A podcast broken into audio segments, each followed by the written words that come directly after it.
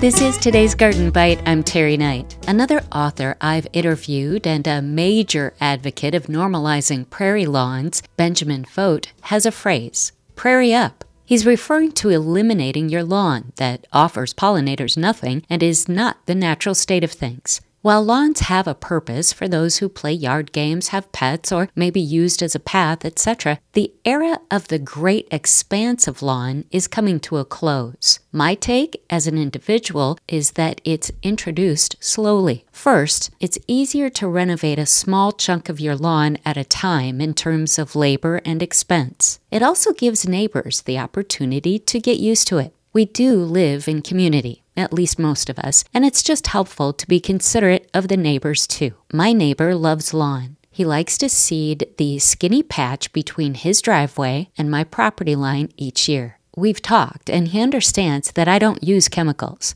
I admit that I do enjoy seeing a small, pretty lawn, and I also enjoy flowers and pollinators. During the pandemic, 18 million new gardeners emerged, finding ways to relieve stress and anxiety. Most are continuing after having tasted fruits of their labor, whether it literally be fruits or just taking the time to breathe in nature in their own landscape. When considering native plantings, do so at your pace. I advocate adding natives, not just ripping up all your cultivars. That's not realistic, and honestly, I like those cultivars too. If you have questions, you're always welcome to find Garden Bite on Facebook, Instagram, and my website, gardenbite.com. Those are not going away. Enjoy your gardens and continue to reach out to me. Remember, my email is tkgardenbite at gmail.com. That's today's Garden Bite. I'm Terry Knight.